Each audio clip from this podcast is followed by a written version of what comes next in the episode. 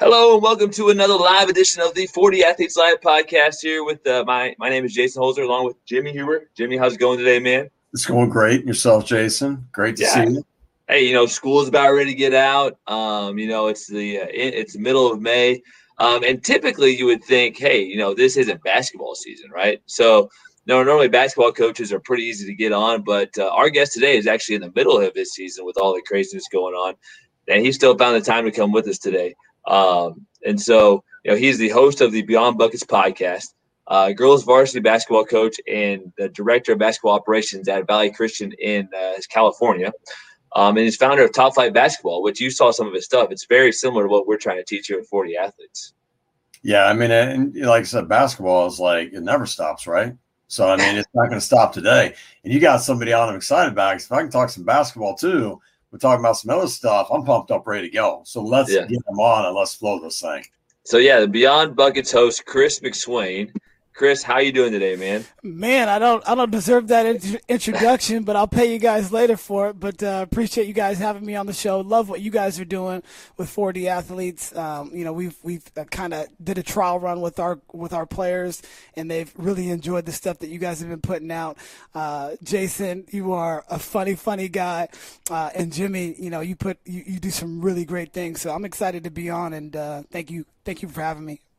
Well, let's go ahead and dive right in, Chris. You know, as I've gotten to know you, we are very similar, and we believe that teaching life skills is, is, is part of uh, part of sports. And and we talked about that and as I was a guest on your podcast, the Beyond Buckets podcast. So why are we so passionate, and why are you so passionate about teaching these life skills first, basketball second, getting back to that John Wooden approach? for sure. Well, your episode will be dropping this Monday, by the way, so uh, it's, it's, perfect timing. Um, and Jimmy, we got to get you on too. Uh, that's that's, that, that's something that Jason mentioned, and uh, we definitely got to set that up. But um, as you know, as far as teaching life lessons through basketball, it um, it just stems from when I was a young child and uh, growing up. Sports was the only thing that ignited me. I really had no interest in school other than getting good enough grades to be be able to play on the court or the field. And uh, you know, my mom would take sports away from me if I wasn't able to get the grades that uh, that she wanted a satisfactory grade. Um, and I was pretty much a, a B a B student in high school, and and when I got to college, the the flip uh, the switch really flipped, and I started to uh, get on the dean's list, and I was on the dean's list every every semester of when I got into college. But it really started at a young age. Uh, I had some really great coaches that you know taught me how to to be a be a young man my dad wasn't in my life um, for the majority of it, and uh, some of these these men and women were were great uh, parental figures for me, and, and that's really the reason why I do what I do now is because hopefully I can ignite some of these these kids that we have in our program or that you coach, and they will eventually become better people because they were involved uh, with your program, and, and that's really the, the the gist of it. How do you, hey Chris? How do you go like when you hear coach? At times I hear him like, you know, I don't have enough time, you know, enough practice time, enough time, you know, during the week to really do outside basketball stuff to maybe teach these life skills, or I don't know what to do. What do you tell them? Like maybe how they can do it and still find the time, and how they can go about, you know, ways they can instill the life skills, give me impactful for the you know athletes they're working with. Yeah. Um, that's a great question, and Cori Close, the women's basketball coach at UCLA, talks about this a lot. You know, all these coaches talk about their teams aren't mentally tough, they're, um, you know, they're soft or whatever the whatever the case may be. And if you don't put time and effort into those areas, well, they're always going to be that. You know, and it's rare that you have kids that are able to come in and step in and know what leadership is all about. And similar to what you guys are doing, you make the time. And the best thing that you guys have done is it doesn't have to be a long, drawn out thing. You can make it in short periods of time, clips, um, three minute segments where you can actually over a long period of time, like a, a full season, if you're doing these micro, uh, you know, progressions every single day, well, you look at the end of the season and if you've got this big portfolio of, you know, things that you've inputted and then the output hopefully is going to be a lot better so you know you make the time for whatever it is that you want to that you want to accomplish. And so when people say that they don't have time it's not that they don't have time they just don't want to put the effort involved into making that a priority at that very moment. You know uh, i can say i don't have time to take my kids to school. Well, i make time you know and and that's what what people need to understand is whatever you want to do you got to make time for it. If you if you really emphasize it then it's going to get done. And uh, you know that's that's the way I approach things, and um, I, I love the fact that you guys do it the same way because there is enough time if you make the time.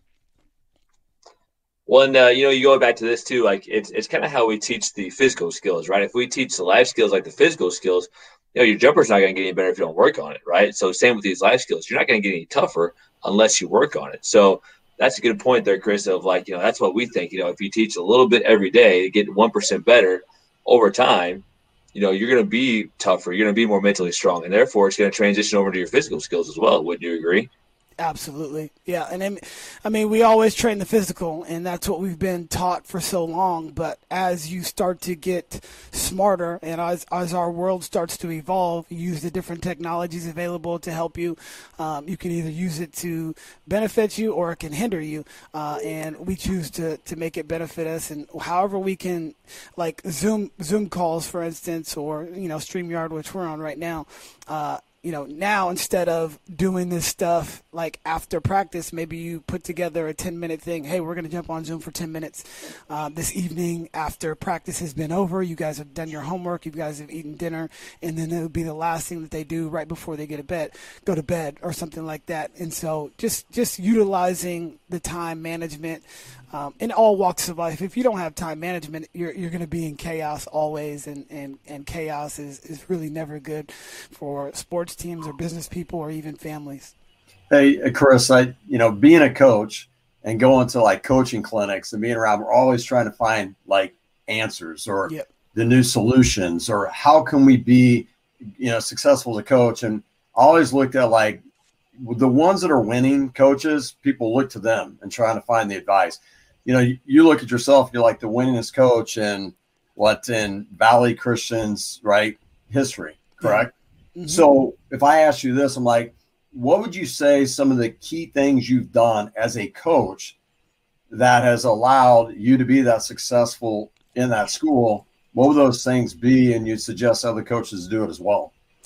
Yeah, I think the first thing is going to be well. One of the things that we came in and when we came into the program, uh, we wanted to treat it with care, uh, and the acronym basically is the C stands for consistency.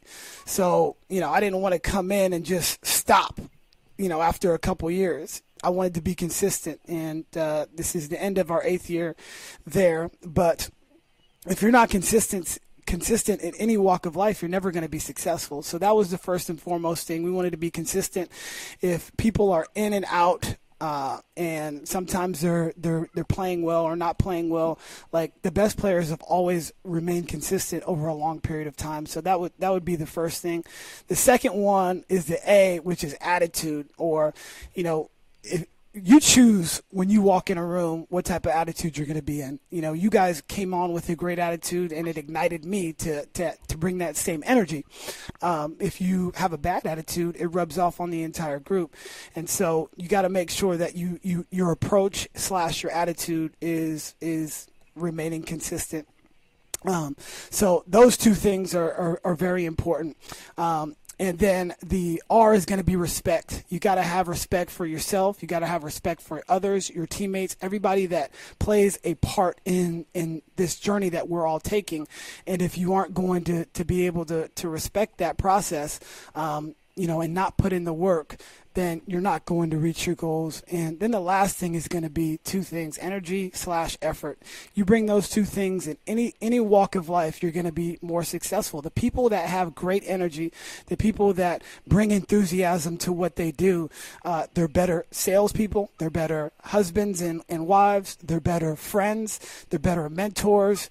Um, and and that's just the price of admission. If you don't want to bring energy and effort, then you know you shouldn't be involved in that activity because at the end of the day, that's really all we have. Um, and that's one things that we can control, and all those things we can really control. And uh, I think that's that's really helped us over the years. And we've had great assistant coaches, um, great administration, which I think Jason you just met with uh, uh, last week, and you know it just takes a, a collective group to to really care about the entire program.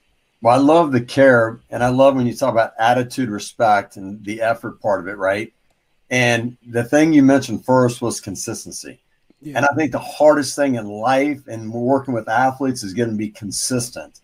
So, what are some of the strategies that you get your athletes to be consistent on a daily basis and what they're doing?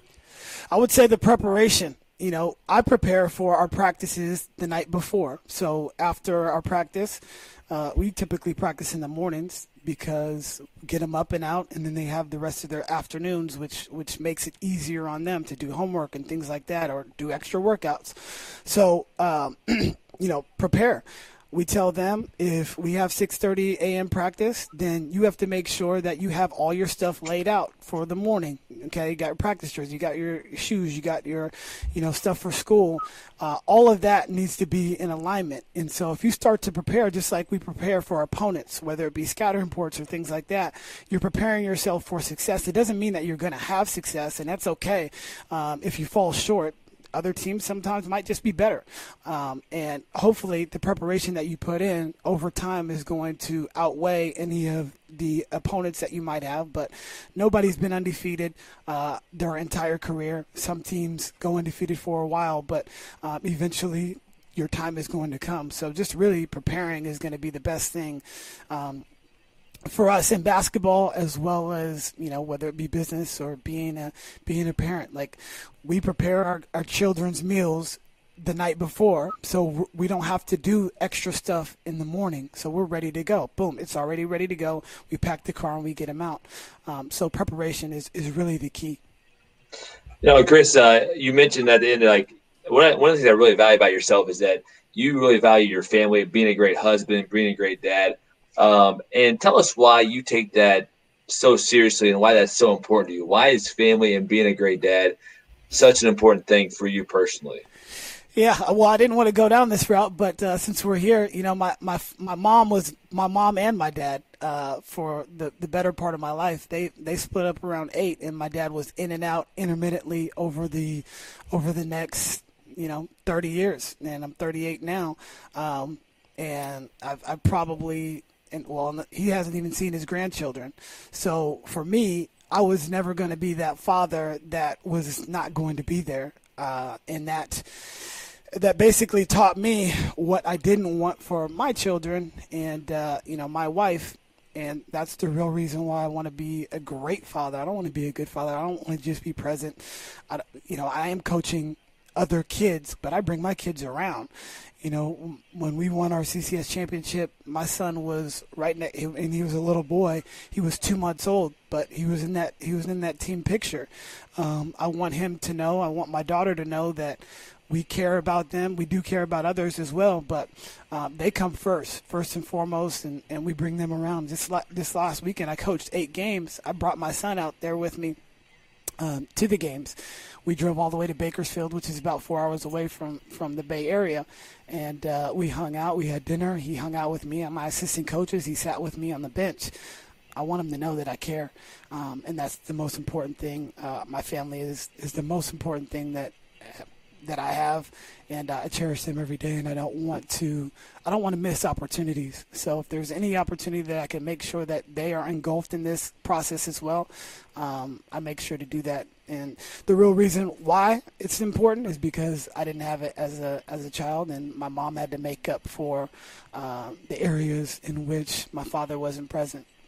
What are you know you you bring up something that I want to kind of dive into. You know, there's broken families, and there's a lot of athletes that we're working with that maybe doesn't have a dad, or maybe I have one that I'm coaching right out. The mother's not really involved in the life. Yeah. What are suggestions you can give to coaches of you know how to be, you know, that father, that mother figure for that individual, things they can do, things they can say, things they can make an impact and help them out when they're maybe going through some challenging times at home.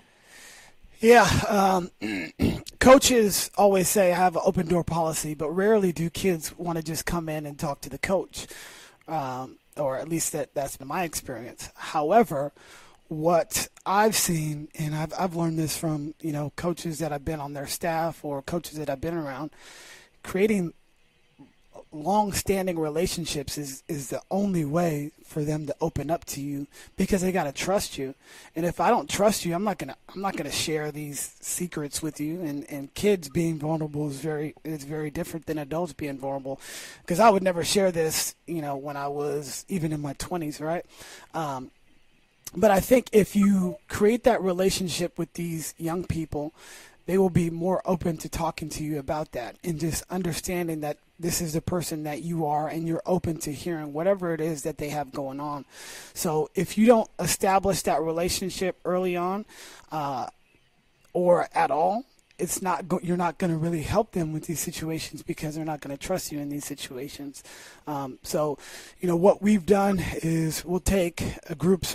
Me and my staff will take groups of the uh, of the kids out uh, for dinner. Obviously, this is pre-COVID, so we'll just sit and just talk to them. We won't talk about anything about basketball. We'll just talk about their life and you know how school is going, how's the parent dynamics, all of these things, and then you start to get into these conversations, and then you share with them.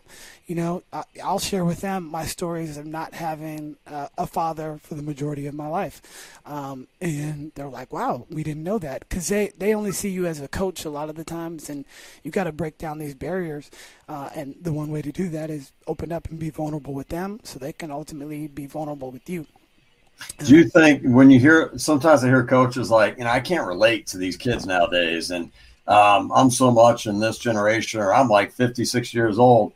Um, is it just like I try to tell sometimes, and maybe you have better advice in this, but like be you, be yourself. Don't try to be somebody different because they'll they'll catch on whether you're being kind of a fraud or whatever. Yep. Um, and just like have a conversation like you're talking to a normal person, like you're talking to your own children or whatever it is.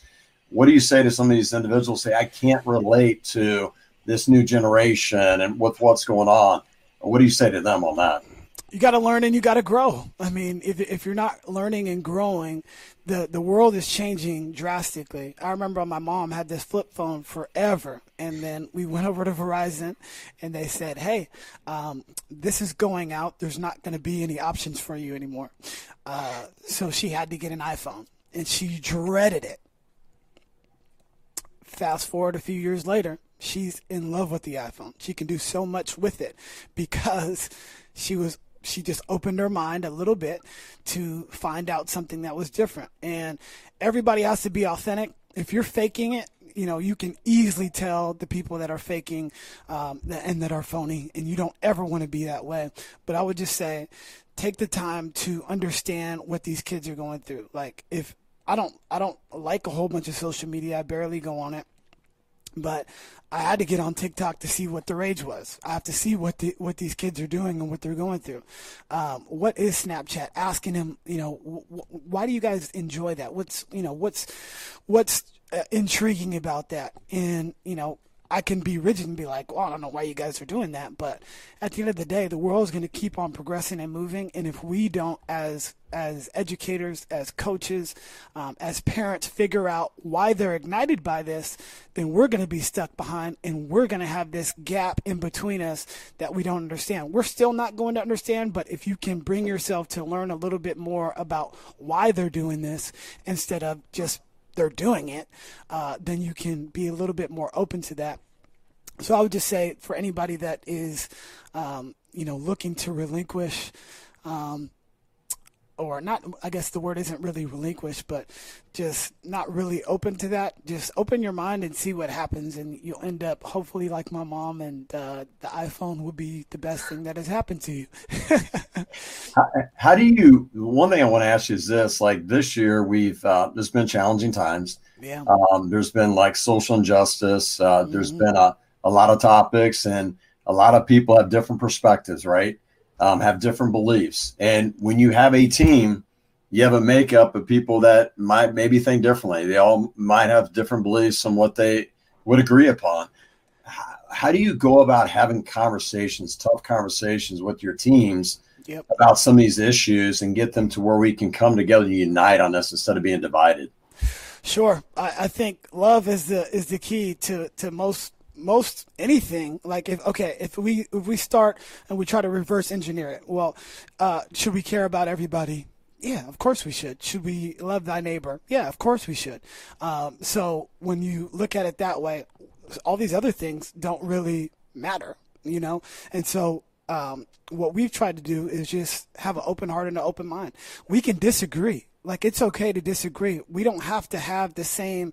Uh, we don't have to have the same viewpoint on everything. But at the end of the day, all right, where where do we want to get to, and how are we going to get there? If you get there this way and I get there this way, we're still reaching the same goal.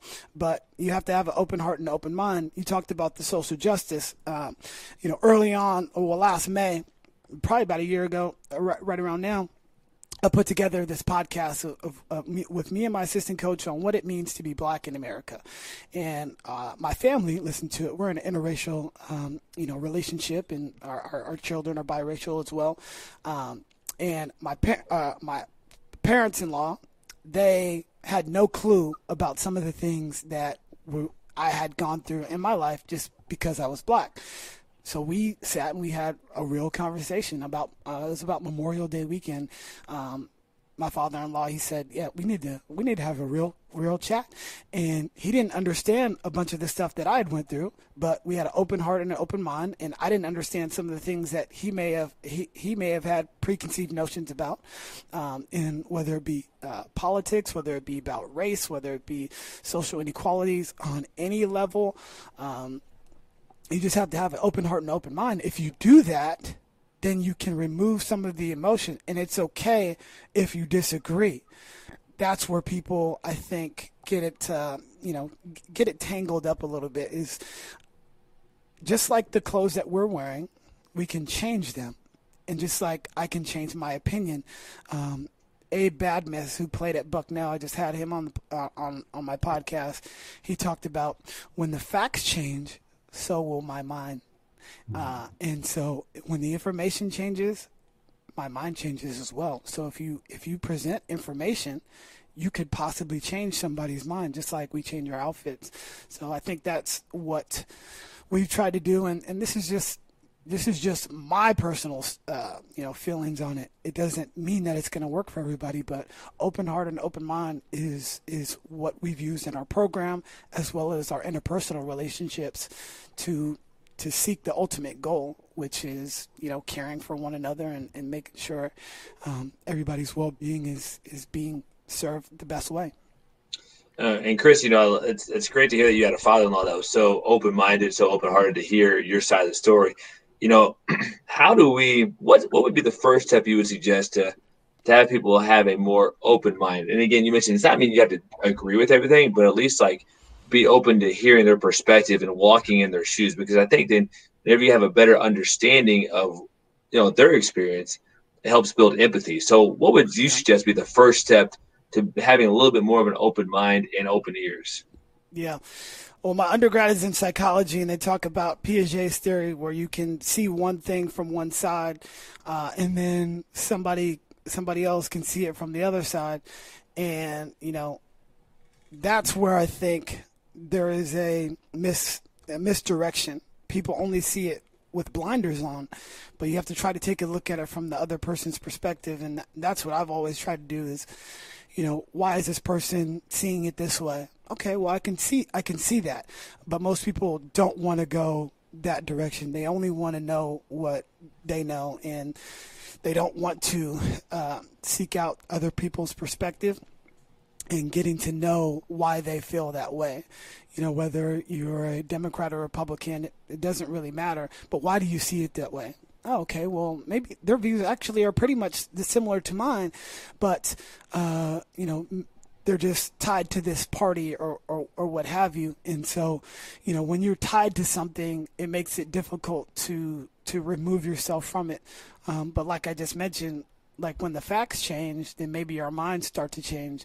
Um, and if you really search for more information, like seeing the other side of it, then it could potentially change your mind and then you can be more empathetic like you mentioned to somebody else's situation or scenario Well, and I think it goes back to people don't realize like we're so conditioned at young ages, you know, kind of like our conscious mind is not even relevant by the time it's almost, you know, six, five to seven, where kids start asking, why daddy, why mommy? Mm-hmm. So our, our subconscious mind's wide open. So everything that's being said, done, the emotions, everything around us is being conditioned in us. The subconscious mind controls everything, right? Absolutely. So we get to a certain age that these belief systems almost formed by the age of almost eight that we have a lot of these. And I think we have to step step back and we have to think like, are they are these are these beliefs valuable? Right. Are they not?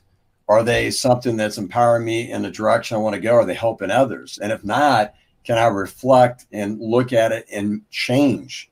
You know, what what could be a different belief that can empower me to do the things in my life, not only for myself but for others. I think we have to. We sometimes get so fixed. I don't know if you see that, Chris, like in so beliefs that we're mm-hmm. so like we don't want to be wrong. We, we got to be right, and then we almost yeah. like fight instead of be like, oh, let's let's have a conversation. Let's open up. Let's yeah. discuss what how you see it, how I see it, and I might not agree totally. That's okay, but yeah. at least I can understand where you're coming from, right? Yeah, and you're having an open heart and an open mind. Um, I mean, think of it like this: sports teams. Why do we hate the uh, like? I'm a Warriors fan, and we, there's a big game tonight uh, versus the Lakers, but I don't hate the Lakers. Like, why would I hate the Lakers if they beat if they beat the team that I cheer for? Or why would I hate LeBron? LeBron has been fantastic his entire career. Um, I'm not wishing bad. I would prefer that the team that I root for win, but so many people are tribal. Uh, well, we are tribal as as human beings, um, and like you said, you're, we're just so we're so stuck to our beliefs and our system that we don't want to look at something else. But um, you know that's uh, you know that's that's always been a dilemma. We've always been tribal. We've always been stuck to our beliefs. Um, but hopefully, you know, conversations like this and, and conversations um, that we have in our own circles will help change some of this, and um, people will be more understanding and empathetic. And if, like you said, Jason, if we if we're more empathetic to, to people in their situations, we're we're going to be be much better as people for it.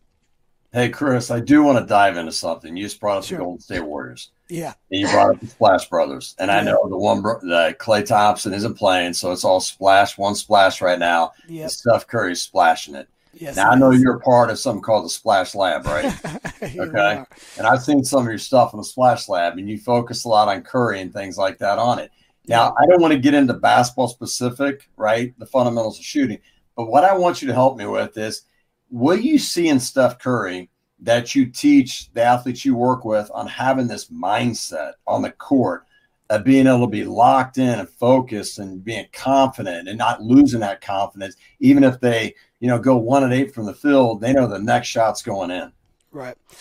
Well, it's going to be the work ethic and the preparation uh, to our earlier topic. Steph has put in thousands of hours and thousands of reps, maybe even millions um, because you can't get that confident if you haven't put in the work. Like I don't think anybody's outworking him. He's done it for so long and so consistent, and that's the difference. Like for anybody that wants to be elite at something, not just good, not just great, but elite. He is the elite of the elite. All the best shooters, he is better. He is better than, um, and then to have a handle with it he's really he's he's been a vanguard to what basketball is, um, and in some ways he does a disservice because they think the kids think it's easy. You know, he's he's the average height in the NBA is six foot seven. He's six foot three, which is still taller than the average human being, but kids can identify with Steph because he doesn't look like LeBron. LeBron is a is a, is, is basically a super action figure, uh, and Steph is just like the the regular guy that you might see, but they don't see the unseen hours that he's put in to be where he is, and so. That's the one thing that we try to tell with Splash Lab is we say stay in the lab. That's kind of our thing. If you stay in there and you put the reps up, you're going to get that confidence and and that confidence is going to help you be dialed in. The, the people that are not confident is because they haven't done it before. You know if if like the first time that you guys started your podcast it was probably a little bit nerve wracking. You're trying to get everything ready together. Now you guys are comfortable because you've done it. You've put in the time. And so now, you know, you, you might not even, like, I don't have really even have to prepare anymore for a podcast. I can speak with anybody uh, and interview them, and it can go multiple different directions. Before I used to write it all down and make sure, but now you, I've been prepared. I put in the time to make sure that I, I feel comfortable with it. And anytime you can feel comfortable in anything, he's, he's done every single shot over and over uh, even Ray Allen, like you, back in um, what finals was that? That was what the 2012 finals or 13. You're not talking about the dagger. 13. You're not talking about the dagger with the San Antonio Spurs, are you? You're talking about the I corner. Am, corner I am. I am. I am. Tim Duncan on the bench. Don't bring that back up. But go ahead. no, no rebounding. Manu misses his uh, free throw, but it, all the things happen. But anyway, he had practiced that over and over, where he was kind of backpedaling, got into his hop, and got into his rhythm and shot it. Um, so he put the preparation in first and foremost. And if you don't have the preparation, you're never going to reach the goals that you want to get to. Like your input is going to equal your output at some point, and if you don't put the input in, there's no way you can get the output that you want to have. Well, Chris, I want to go with something here because you know a lot of times specialization is is really like pressured upon younger kids, right? But I think what we're talking about here is more of like practicing being prepared, mm-hmm. and and and doing other things when you're younger, what age would you suggest if you know you really want to be great at one specific thing? When do you think that transition of like, okay, I really want to be a great basketball player? Because I think you know, too young, there's too many injuries, overtraining, that kind of thing. But you can practice the the skill of preparation, right? Um, and like you look at Steph Curry, whenever he was in college, like he was, you know, like, like the jersey looked like he was, you know, wearing a two XL. He was yeah. so skinny and scrawny, but he developed into his body in his twenties, you know. Yeah. So I think it's important for coaches and parents to understand, like, hey, give your kids a chance to grow, do other things, but you can practice that that skill set of preparation, which will help you whenever you do want to specialize. Right. Uh, I think after your freshman year is is when you should probably take a look at. Hey, I have an opportunity to uh, to play basketball or baseball or football or whatever the sport is. Um, you know, using utilizing the other sports is going to help you as well. Like you said, decrease the amount of injuries and wear and tear on your body. Secondly, is going to um, just keep your mind free. I've seen so many kids that have only gone with basketball, and it ends up you know, deflating them later on because they've, they've been only focused on this, only focused on that. And, you know, truth be told, when I was a younger coach, I would be the same way. I was like, wait, why are you playing volleyball right now? We got basketball, you know, we got AAU basketball right now. And these are kids that are going to play college basketball. Um, one of the, one of the kids that uh, has been in, been in our program, he's, he's a senior right now. Actually, he just, he just transferred, um, grad transfer closer to uh, Monterey Bay in Division Two out here, but he spent his four years um, Division Two at Point Loma, and he was playing volleyball during the AAU basketball season. I'm like, why are you doing that? But when I look back on it, he was really helping himself because he can really jump out. He wasn't a great like a great fast guy, but he he could really jump. And that volleyball, that quick twitch, was really helping him with his basketball. And he knew he was going to play college basketball. I knew he was, everybody knew he was going to play college basketball, but now he was able to really dunk with ease. He was he was a great shooter, um, but that really helped him, and, and that really shaped my mind because this was back in 2016 when he graduated from high school, and I look back on that and be like, man, I should have been encouraging these kids to continue to play other sports because it, it, ends up helping them. Like if you got the talent for a sport, like most of the time, you know, even at the age of obviously people can grow and mature, but Steph was still good when he was in high school. It wasn't like he was he was not good. Like you can see the talent right there. And so if you can still do other things while still working on your basketball game, it's it's going to end up working out for you. Like the kids that are that are meant to play, they're going to end up playing regardless if they play football, freshman football, their their their first year. Uh, but you can get a, a, whole nother level of experience, and uh, I think it's very important to to be a multi-sport athlete. I mean, I played football, basketball, and baseball in high school, and I played that for well three of them, three of those sports for two two years, and then I stopped playing baseball and just focused on football and basketball. But um, yeah, I think it, it, was extremely beneficial, and now I know about most most sports like because of that experience. Yeah, and I think that you know what you're mentioning is when kids get to an age where they feel like, especially in high school or ninth grade, and they're maybe passionate about something, they know this is what they want to do. And going back to like Steph Curry, it's I think you got to sit down. Some kids be like, I want to play in the NBA or I want to mm-hmm. play at Duke University or University of Kansas. Like, okay, all right. So you're ninth grade. Okay, you, you want to play and you're six foot two and that's what you're going to be or whatever. Okay, this is what you're going to have to do to get there. Right. Right. This is the work you have to put in. That's what you're talking about. Like, and Steph Curry knew he wanted to focus on basketball. That was his main focus. Yep. Even adjusting his shot, tweaking it totally in the ninth grade, adjusting, you know, his release point and doing. He knew that's what he wanted to do. So he's willing to put that time in. Mm-hmm. So I think it comes to point is is is the goals you have, right? Are the habits on par with what you're doing today going to reach those? And you got to ask that yourself. And I think at that point, you know, this is what I want to do. This is what I want to get to. Now I got to spend some more time in this. And I do want to get into this part of it. I do agree, like the preparation, the reps that you got to put in. And you hear so much more about the mindset now. Yeah. How the mind controls the body. Do you do any like mindset work? Is there any tips that you give to people that they should be doing to help them to stay confident, even when maybe they're missing some shots in games? Yeah, we were um, for for our team last year. We had a uh, we have a, a, guy on campus. He is um, he's got a master's in psychology and, and he's he's he's become you know the, our our brain coach on campus. And uh, he was with us every single day in practice and he would do these either 10 or 15 minute sessions you know before or after practice. He would watch the games. He would watch the body language. His name is Shay Coleman. He does a really fantastic job. And that really helped us with our overall confidence. Um, you know just little team experiences similar to what you guys do uh, with 4D Athletes, but it was it was just more personalized because he was there all the time. He was basically a coach. He was he sat on our bench and, and just kind of watched and, and and he would bring things to my attention that I wouldn't even I wouldn't even realize. Hey, did you see so and so come off the bench the way I think she she was a little down um, because of something that was said on the bench. I'm like, oh man, I didn't even realize that. But you know, training your mind is is is extremely important because our mind is the one thing that will fail us when there's a pressure situation. You know, think of getting on the free throw line in a pressure situation. Great free throw shooters might, you know, might shrink in that moment. Uh, and especially now that the NBA playoffs are coming, I'm excited, by the way, for that.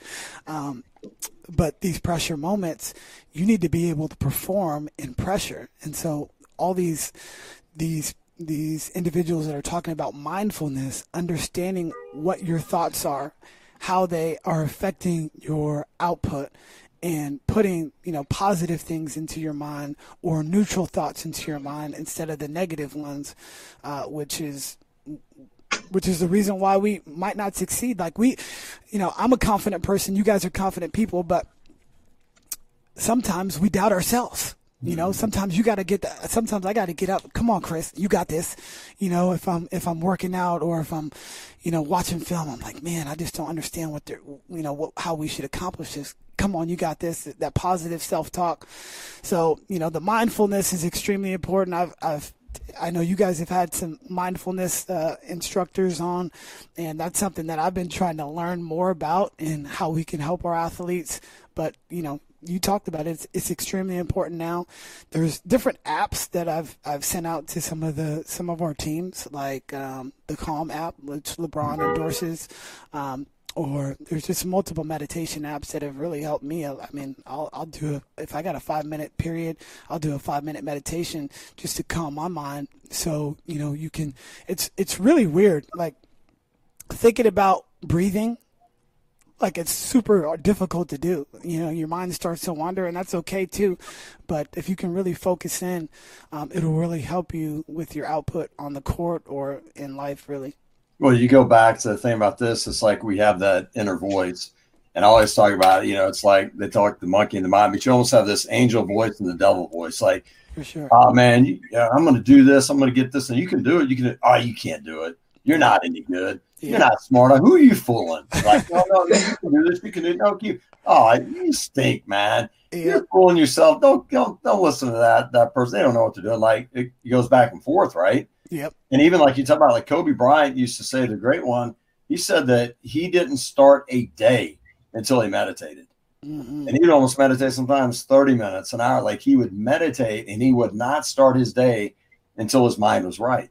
Yeah. And you see the great ones, it's like physically, yeah, they might be, you know, built a certain way. They might have certain physical skill sets, sports specific they're really good at. But you see players all the time that could throw a ball from second to first base and they can't even throw it anymore.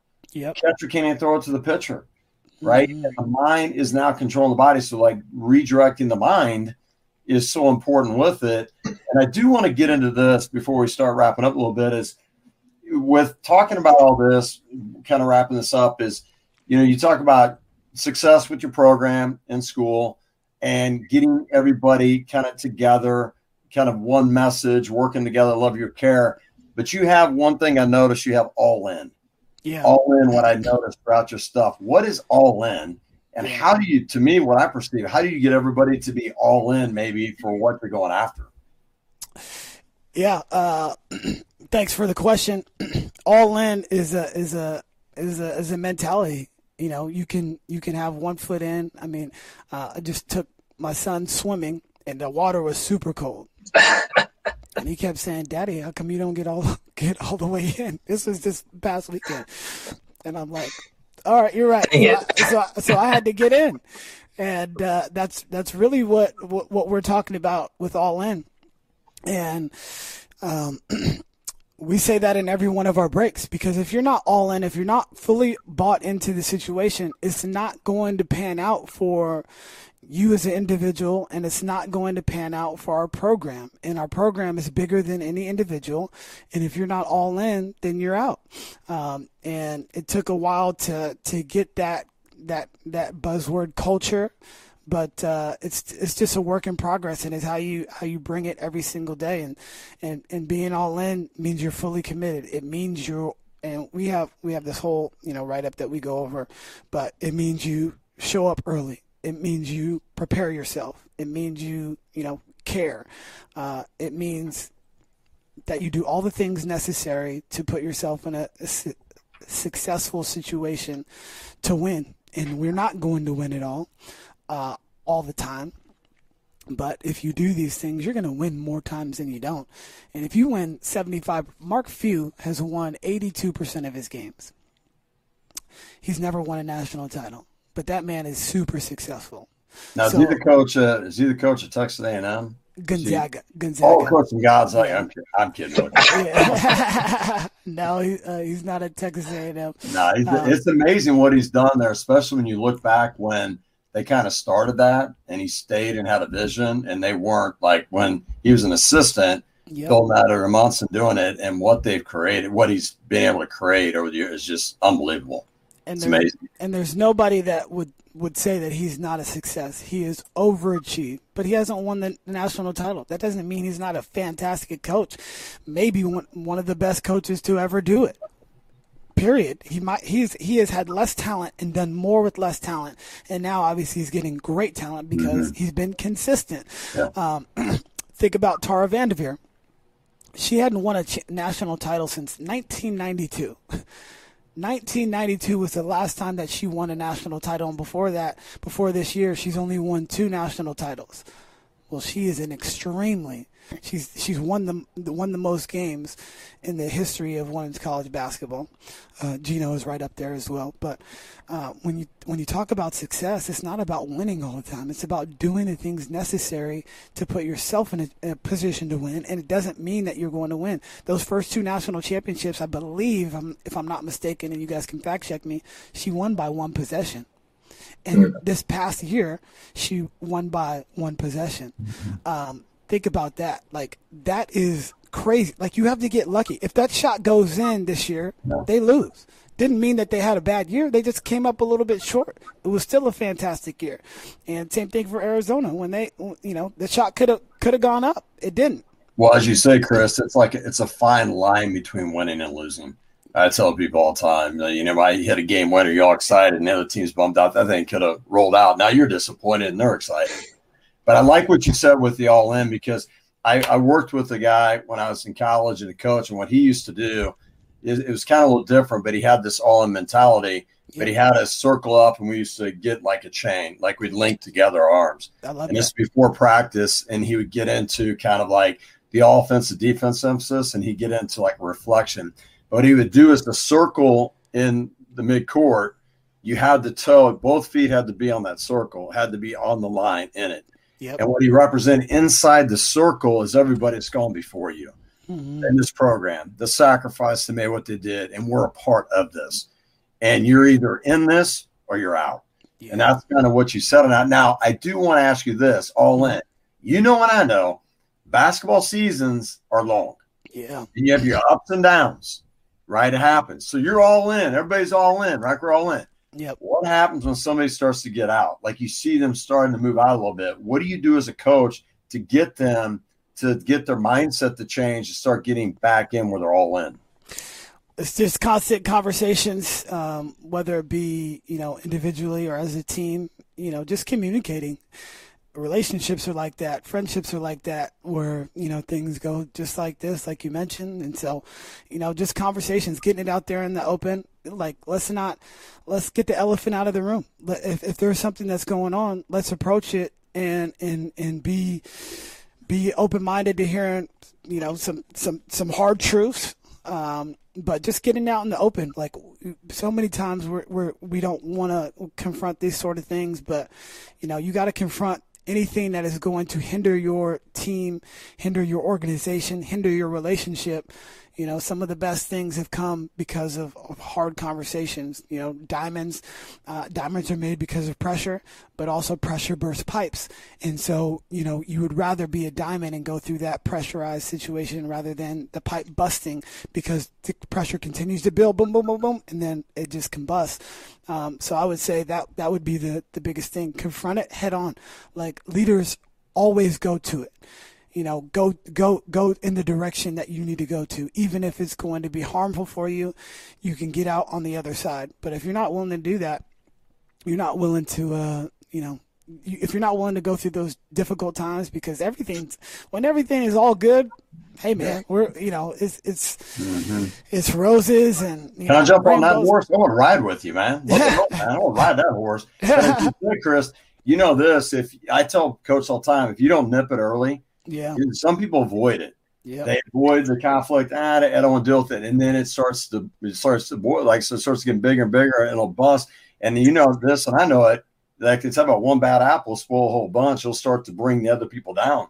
And you almost, if you can nip it, like you said earlier, and it might be a tough conversation you're having, but if we can get on the same page and be like, okay, let's move forward in this direction, you're going to be so much better off than letting it continue to go, like kind of sweeping on the rug and hopefully it goes away because it doesn't go away.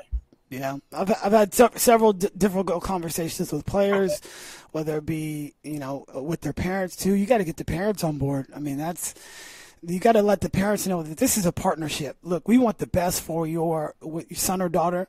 We want the we really do, but we also have you know 12 individuals on this team that all have different different needs uh, and different and different wants individually. But the the most important part in this all in piece you're going to have to be all in too and that and you're going to need every whether you're in an organization a school or you know just um, wh- whatever it may be you need to get people on board and the way you do it is having those conversations hey by the way i, I don't want to dive into this because jake's going to give me a stare down because i know we're in about the four cues to wrap this up okay that right there is a podcast on itself of all mm-hmm.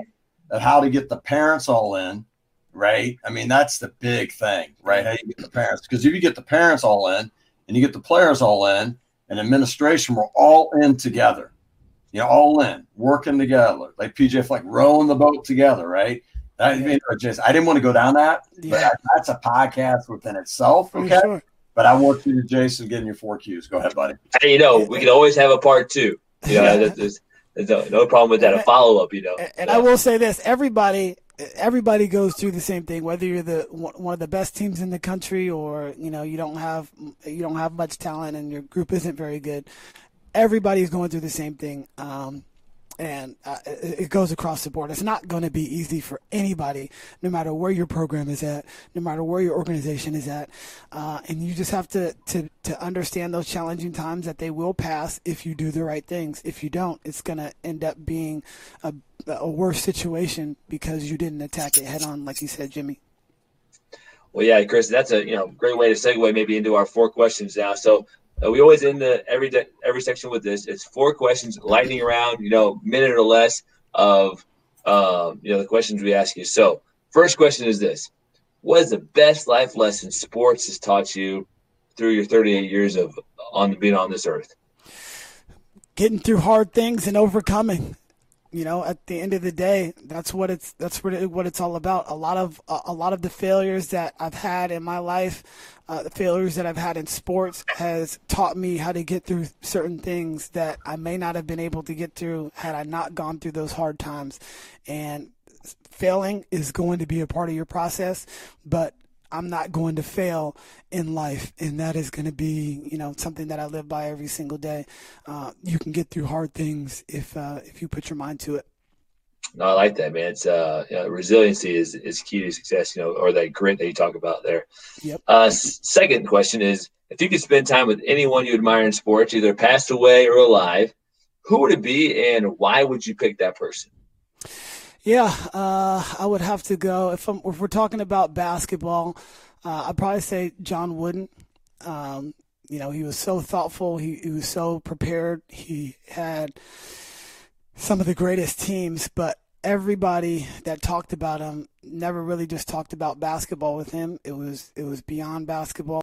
Uh, the relationships that he cultivated, even you know, till his later days. I know that people would go over to his his condo and visit with him, and, and he would just share his experiences with other coaches. Uh, that would be somebody that I would really admire uh, and be honored to spend the time with, because you know he's just a legend, and and and you know if if, if what we're and he always talked about being a teacher. If we're really teachers and educators, um, you know, our goal is not to see them perform on the court, but to see them perform better as individuals because they were in our program or around our program. So, you know, I, I think that has been my calling is to help help people however I can, um, and I think getting some of the wisdom that that such a wise man had uh, would be beneficial to me helping others. I think it's amazing when you think of John Wooden too. The stories, of course, you know, high character but like when talking about like Bill Walton, where it's like, you know, you can't have any beard, no facial hair whatsoever. And then, you know, you know how Bill was free spirited, he's gonna be his own guy. And he's like walking into practice without it. And he's basically telling, Yeah, I don't think I should, you know, shave, whatever it is. And he goes, Well, we're sure gonna miss you this year, you know, Bill. and he's like, he went down and shaved and came right back to practice. But you know, when you think about like an All American, somebody as good as like a Bill Walton, that's the best of the best on that team mm-hmm. that can help you win a national championship. You're like, hey, well, hopefully have a good year. You know, we'll, we'll kind of move on without you. And I think to me, that shows me a lot as a coach. Like, you know, again, one player doesn't make our program, right? When you right. talk about that.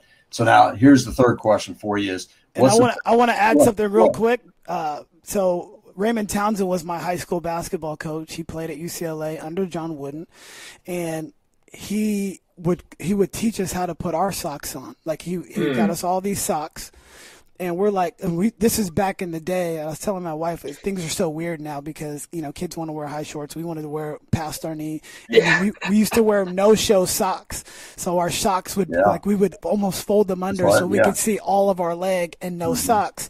And we were so upset when Raymond came in. It was like, no, you guys are wearing these socks, and this is how you're going to put them on. And we're like, and we tried to inch him down, and he would be, he would, he would be, okay, well, you don't have to play either. Uh, and that was the same, that was the same way. And, and did he spend like, because they talk about wooden, you spend like 30 minutes an hour, like just showing them how to put your socks on, the double socks, and yeah. make sure there's no crease in it because you don't want to make sure you get any blisters because the feet are so important to be able to play.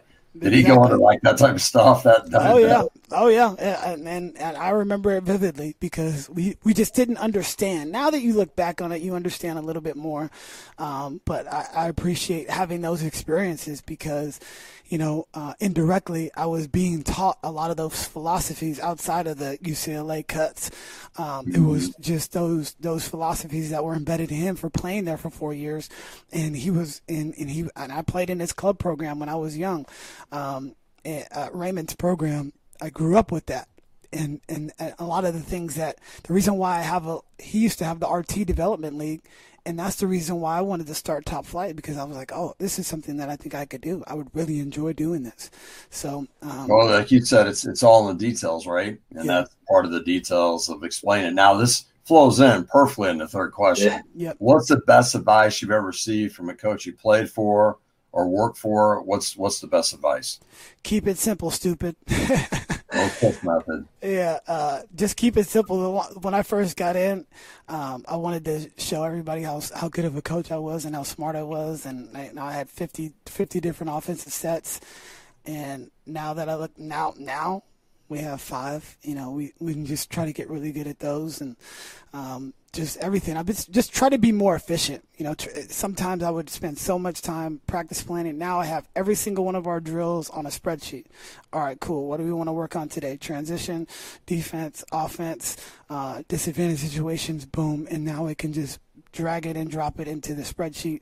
So just efficiency and just keeping keeping things very simple um, instead of being so complicated. And there's times that you can get complicated, but it, it, it doesn't end up working out for you a lot of the time. So well, as you talk about that, as you mentioned, like you're teaching them how to play, not remembering a bunch of plays. And when they're trying to remember a bunch of plays, sometimes they freeze up, can't play free, you know, that type of stuff. And then, mm-hmm. of course, you know, like you can be more efficient with your practices and teach them really how to play in practice and simulating game situations. So, yep. um, the last question is this if you had one life skill or character trait that you could have in a person that you could have play for you on your team or coach in your organization or work for you and you had one character trait or life skill what would it be? Being a good person. You know if you if you're a good person things just your life is just so much better. If you're if you're honest if you're if you're helpful being a servant leader uh, those things. But overall, being a good person, like I was telling our team yesterday, there was a, a young lady that used to play for us um, when I first started, and she was an all league player. She was undersized. She have went Division One. She ended up playing Division Two basketball and had a, a really great career.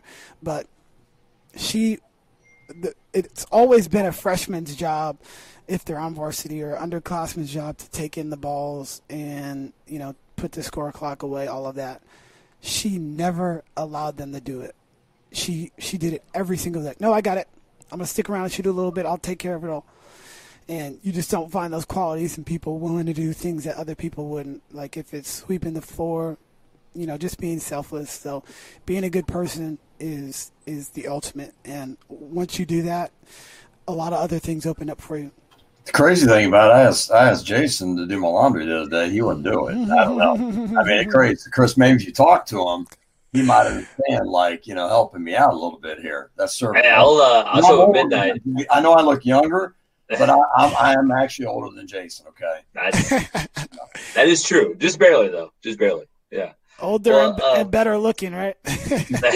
uh, yeah, yeah. Hey, definitely more polished, if you know what I mean eyes of the beholder, right? yeah, there you go, Mr. Clean. Here, here, ready to go. I've seen the I've seen the way you guys go back and forth on your uh, on your online platform, and I, I, really love it. So you guys have you guys have a really great relationship and a, and, a, and something really great going on. Um, and you guys just bring so many so much value to uh, to all your listeners, and I, I just can't thank you guys enough. Well, Chris, man, thank you for yeah, coming on today. Um, you know, how can people get a hold of you and find out your podcast? I know it's, I mean, it's a great show. I've listened to it multiple times and gotten so much from it. You know, where can they find you on, you know, social media, internet, you know, you name it? Instagram and Twitter, Chris underscore underscore McSwain, M C S W I N. LinkedIn, I love that. that. I think that's where we met, Jason. Yeah. Um, and uh, chris-mcswain.com is is where you can find everything else. Beyond the Buckets podcast on all platforms. And you will see Jason this coming Monday. All right, looking forward to that. I really, I really like your website. I definitely recommend people go to, like I said, Chris C R C H R I S, and then the hyphen, right? Yep, dash M C S W A I N dot com. But it's a really nice website and has all your stuff up there. It's really good. Thank you. I didn't do it. Uh, one of the one of well, the person who does all the, my social media, uh, Amanda. Shout out Amanda. She went to she played basketball at Oregon, um, and doing really great things in LA with uh, social media and content and all of that. She is great. Awesome. Well, you know, as you said, outsourcing things you're not good at, right? That's a perfect example, right? There you go. Yeah. Uh, sure. Well, Chris, man, hey, enjoy your Wednesday, um, and we will definitely talk to you soon, uh, my man. Appreciate you coming on. Thanks, Chris. Have a great day. My pleasure. God bless, buddy.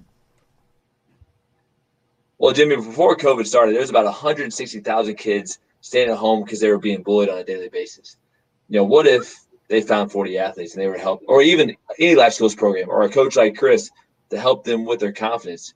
You know, wouldn't their life be, you know, at least somewhat better to help at least handle these adverse situations? Yeah, and then be able to manage the emotions, understanding your emotions, where they come from, and how you can use your mind to be able to, you know, persevere, get through these, you know, some of these challenging times of what you see. It'd definitely be beneficial and helpful. Yeah, you know, so what I would suggest people do is go to 4dathletes.com, four letter D athletes.com, and even just book a discovery call. Just check us out, and we can send you demo links so you can even see exactly what we're doing to transform 100 million lives by 2030. Jim, you know, hey, another uh, you know great guest we had on today. You know, somebody who is uh, doing things for the right reason. And it's always appreciated when people that come on and share such value like Chris did today. No, I enjoyed it. Always enjoy having people like that on and speaking to you as well. Um, I enjoy the conversation. So, hey, by the way, go out and have a great, great day. Yeah. And look forward to talking to you soon. Be all in, man, right? That's what Chris talked all about. In, two Be feet in. in. Let's go. Two feet Let's in, go. two hands in, two eyes in. Let's go. All right, man. Well, have a good day, Jimmy. All right. Take care. Thanks, Chase.